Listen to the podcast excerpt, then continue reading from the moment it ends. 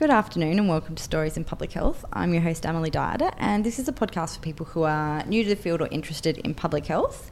And today I've come to the Mater Research Institute to interview Danielle Borg, who's the coordinator for the Queensland Family Cohort Study. Welcome. Thank you for joining me, Danielle. Thank you for having me. So maybe you could start by talking us through what the Queensland Family Cohort Study is. Yes.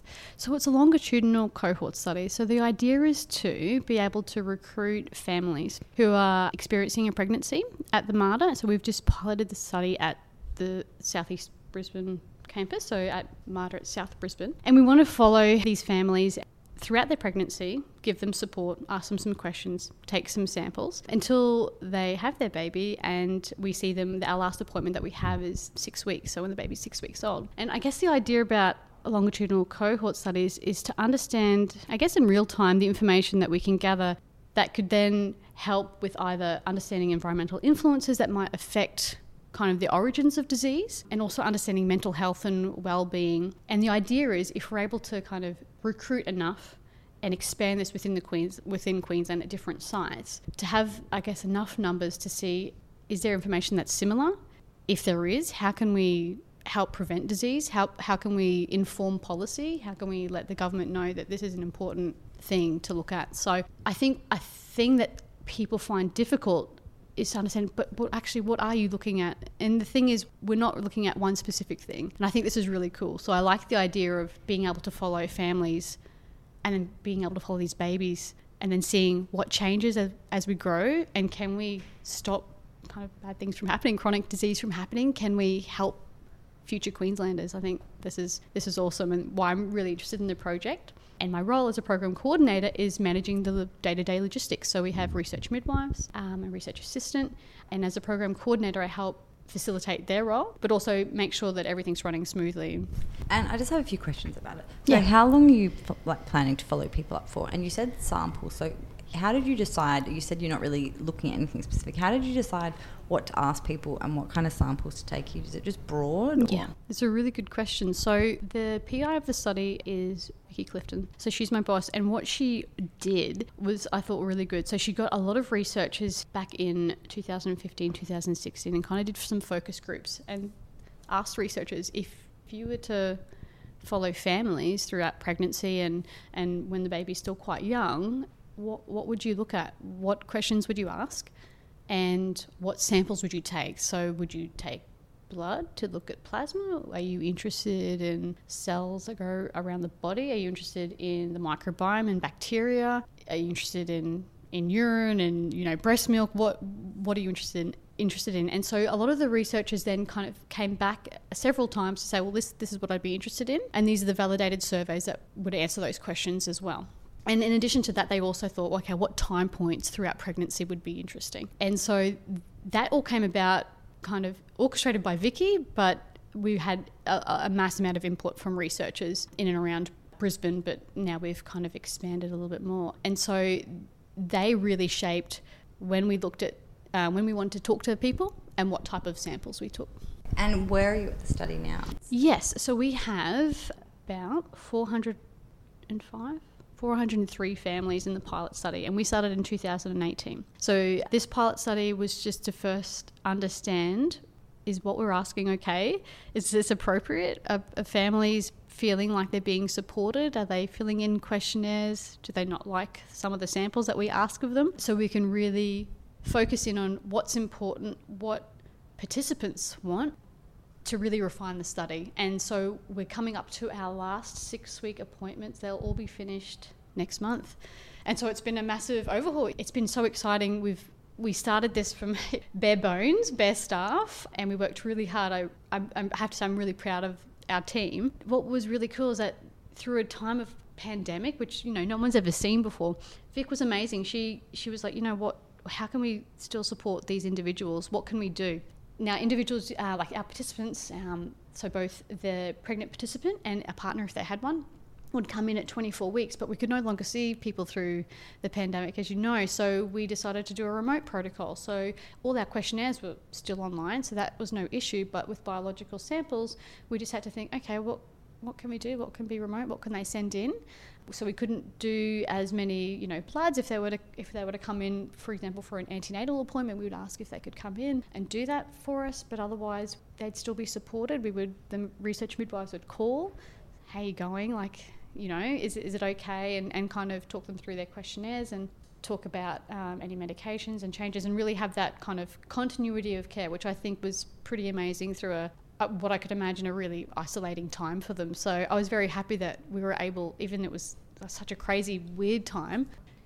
I guess if you take a benefit out of the pandemic, we've been able to do a remote protocol. So if we are able to expand to rural and remote communities, which is our absolute aim and what we really love to do, we've already kind of done the, the hard yards Yeah, to say, okay, so this this kind of worked. This really didn't. So let's just narrow it down. So And so, what's the next step? So, this is the pilot. That's right. Is there a time frame for when you're going to start? Yeah. So it like I guess all research projects depends on funding. So what we're what we're doing at the moment is looking at our pilot data. So cleaning our data set.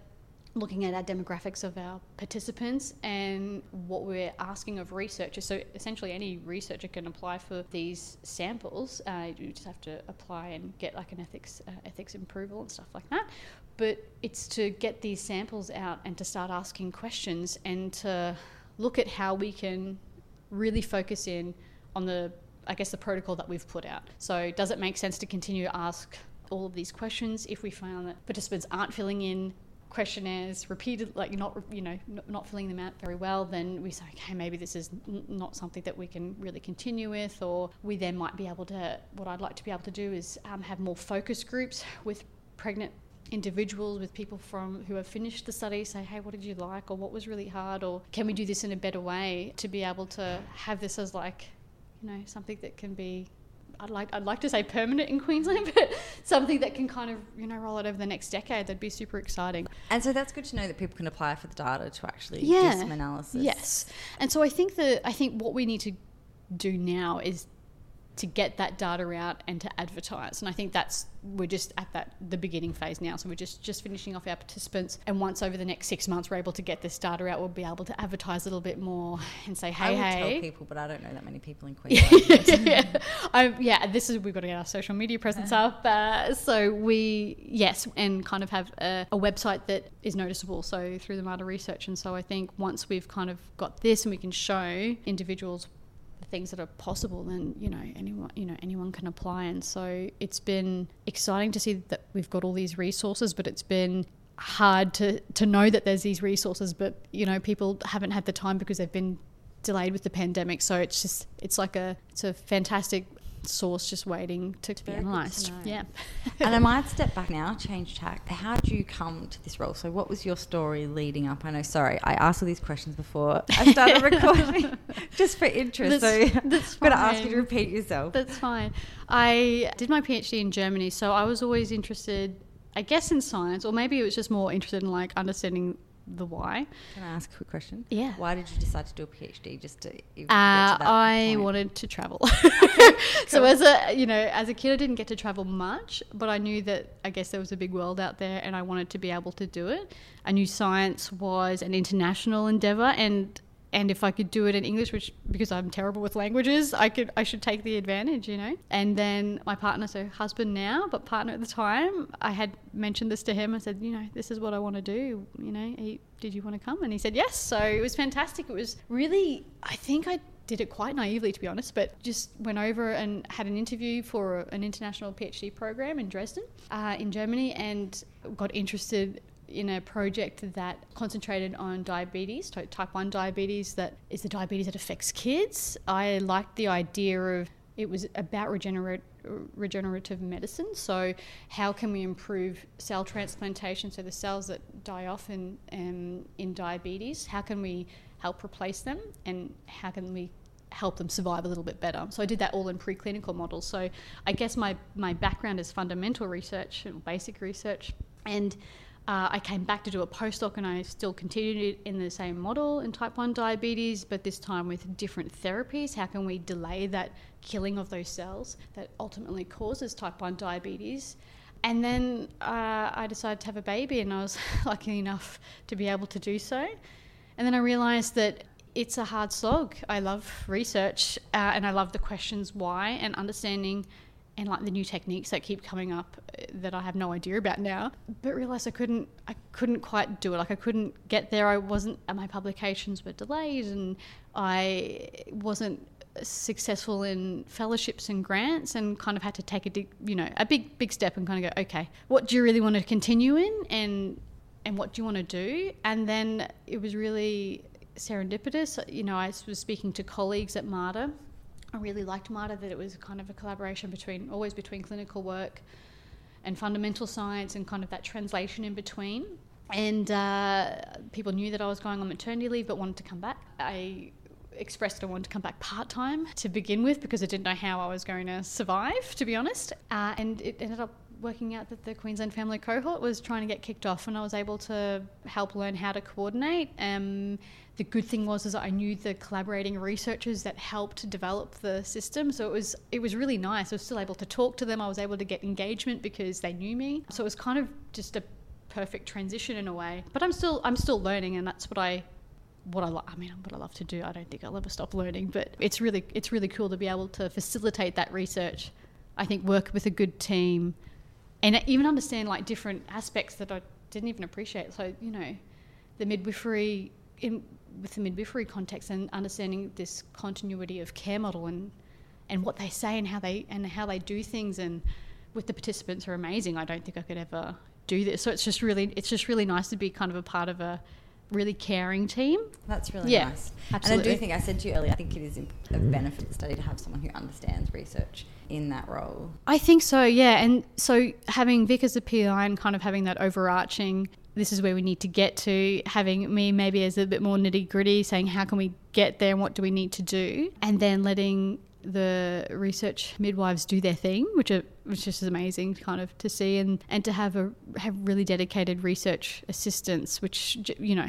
They did a lot of processing. We have a lot of samples. We did 24 hour placenta collection, which was amazing. We had a lot of help from PhD students. We would come in all hours of the night in this lovely building and you know and be able to sometimes see the participants and say hey well done like it was oh, really it was really sweet i have to say just hearing the babies cry as they you know if you just happen to be outside it was just it's just it kind of helps you relive like you know what you've been through and i think it's yeah you're like yes it's like well done And speaking of kids, you and I have bonded over the last couple of months because we have tried to do this interview a few times. We've both had to cancel. that's right So I really did not appreciate before I had a baby how hard everyone else who already had kids and was working at the same time was really working and hustling and trying to make it all work. How do you make it all work? Yeah. I still I still don't make it work, I don't think. What I've been trying to do, I think the this year I've been trying to step a little bit back. Since having kids, I haven't had a lot of time to do introspection. And so because I'm trying to how do I keep kids alive?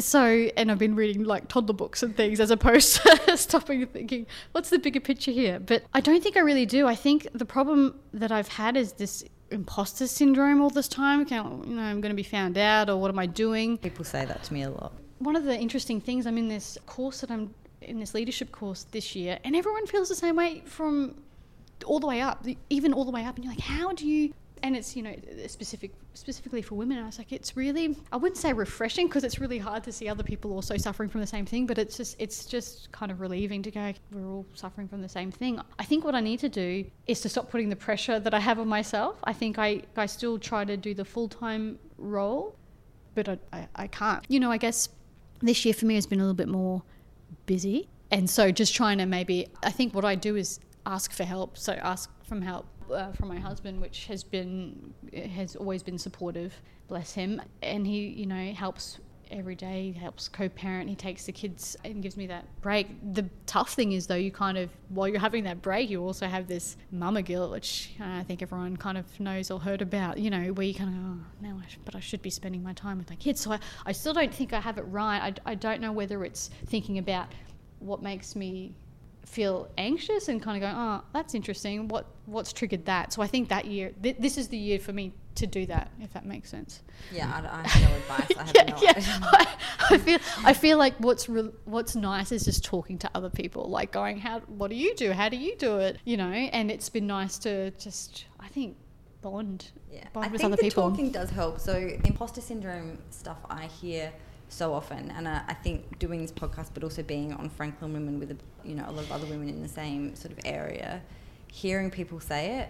Now I just don't listen to it as much. So Yeah. I think just having these conversations and normalizing it, and then it's easier to ignore it. Yeah, yeah, that's it. And we, someone on this um, course that I'm on showed this really cool TED. There's so many TED talks now, but TED talk about imposter syndrome, and this person was kind of like amazing what he did, and he's like, I still have it. I have it every day. So it's kind of like learning how, like you said, how to live with it and kind of use it to your advantage to say, okay, yeah, I don't. I feel like I don't know it, but maybe I can, I can help others, or I can learn a particular thing and kind of push through it. So it's like being resilient in a way, pushing through that weird feeling that you kind of go, I don't really, this is my, where I'm kind of not in my comfort zone, but pushing through and realizing on the other side, actually, it's not so bad. And yeah, you did get through it and then sharing your experience. I think Yeah, that's I the, think that's the best key. thing. Yeah.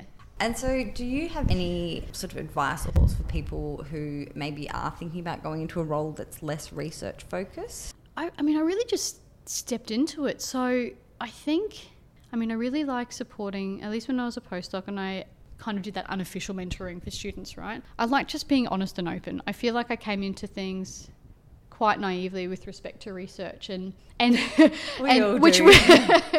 which you know and I, st- I still I love it like what, I'm I'm still here right so I love it but it's just talking about okay well these are the these are the things that you kind of have to, I guess, the nuances that you have to think about with a research job. But I think now this year, thinking about, okay, what are my values and what do I stand for? And do I back up what I say with what I do? I think we all probably have places that we kind of hide uh, away from and, and I think that's something that I've kind of done because I've either procrastinated or I was anxious about how do I actually do something I don't know what to do so I think my, my advice would just to be would be to kind of I don't know not get to know yourself but get to know your strengths and maybe talk to people about where what they think might be good for you to do and kind of take it all on board.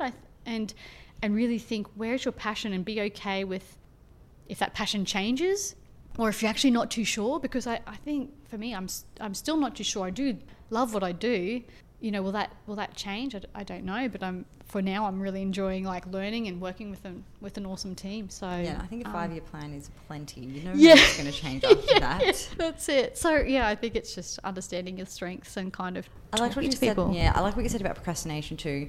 Because I'm a chronic procrastinator, Mm. and I always look at other people and think I'm the only one that does it. But I will say it has decreased significantly since I started just being okay with asking questions that I thought were stupid. yes So I think I realized that I wasn't procrastinating because I was lazy, but it's maybe I needed more information. And no one, I can honestly say, no one's ever said to me that's a really stupid question. No, and just it- give me the information. Yeah, and no one does. I think if you just want to make sure you got something right or you're just clarifying, it's no problem at all. I think the biggest thing that I've learned is being able to, and I'm still doing, still trying to communicate and understand people better. I think it also comes from my background and what I have to learn. And so, and just understanding, yeah, the places where I could potentially hide. So I think I never, I don't think I ever really had problems in asking questions. I, I remember from honors, like I was like, you know, this might be a silly question, but, and I was just asking all my supervisor really silly questions when I think about it. But he was, he was great. And he was like, no, okay, that's fine. So I'm, I, I think he really enjoyed the, maybe the passion that I had. And I think I still continue that and ask those questions. But I think just be, I think I'm just okay with it. I'm like, "Ah, I don't really know. So That's a good skill. yeah. yeah. And now I'm just conscious of time. Yes. So I just was wondering if you could share with us that tip. So social media befuddles us both Mm. equally, but you were saying you went to a course here and they had a really good tip about planning. Yeah, so I guess we were talking about how do you think of the content and things for, say, for example, for Twitter, which is more of like a work context social media platform now, something that we want to start with the study. So we talked to um, someone at marketing at Mater, and they suggested to essentially have a plan. So that plan entailed having an Excel spreadsheet. Uh, I'm sure there's better software, but an Excel spreadsheet, having when you're going to post stuff what that like generally will look like with topics so you can help plan it out. Once a week is fine from my understanding. You don't apparently want to overload people. Oh, so once a week is fine. I don't know the particular day i have to go back to it and i forget the particular time but it, i guess it will differ depending on i guess what country you're in and when when people are looking at stuff. But I, I think from memory that it was at in the evening time, kind of while people have just kind of switched off work or traveling back from work. They even tell you the times. Yeah. Just, like post whenever. Yeah, no, it's like it's fully, you know, it's fully recorded. So they people have kind of analysed this, and so it's then and then it's understanding what you want to talk about. If you want to post an image, a link, that kind of stuff. So if you start, I think if you see something or if you go, oh, that would be good, you have a place to jot it down, and then you have that all recorded so you know that in years to come or as months follow, you can say, oh, yeah, I've, i did post something like that, or maybe it should be different. Or if you want to repost something to say, hey, this is really relevant now, if something's come up in the news, you kind of have it there. So it's not like a whole, oh, where was that thing again? It's, it's all about folders and systems and yeah, having it recorded. the first thing I've heard that actually really like makes sense in my head. So it made sense to me, and I was like, of course, yeah. Just like everything, you kind of have to plan it out. It just yeah. doesn't come organically. Although I'm very happy to hear from people who where it comes organically. I think some people it does. I would love to hear from them. Absolutely. And so, is there anything big that I haven't asked about that you want to talk about or cover?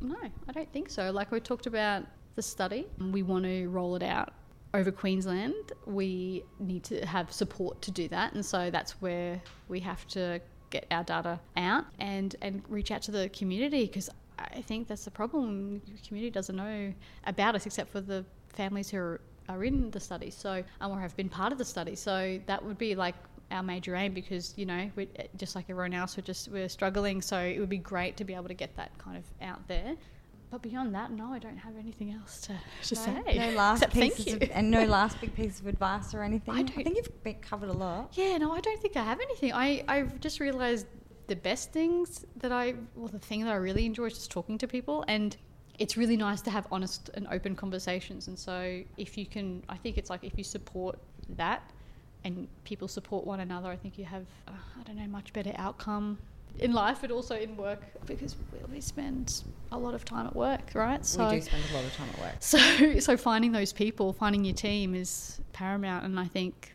one of the reasons why I love this job is because we have such an awesome team and people really believe in the cause. So, kind of having that big picture view, and then what you can do to help move it forward, I think is is fun.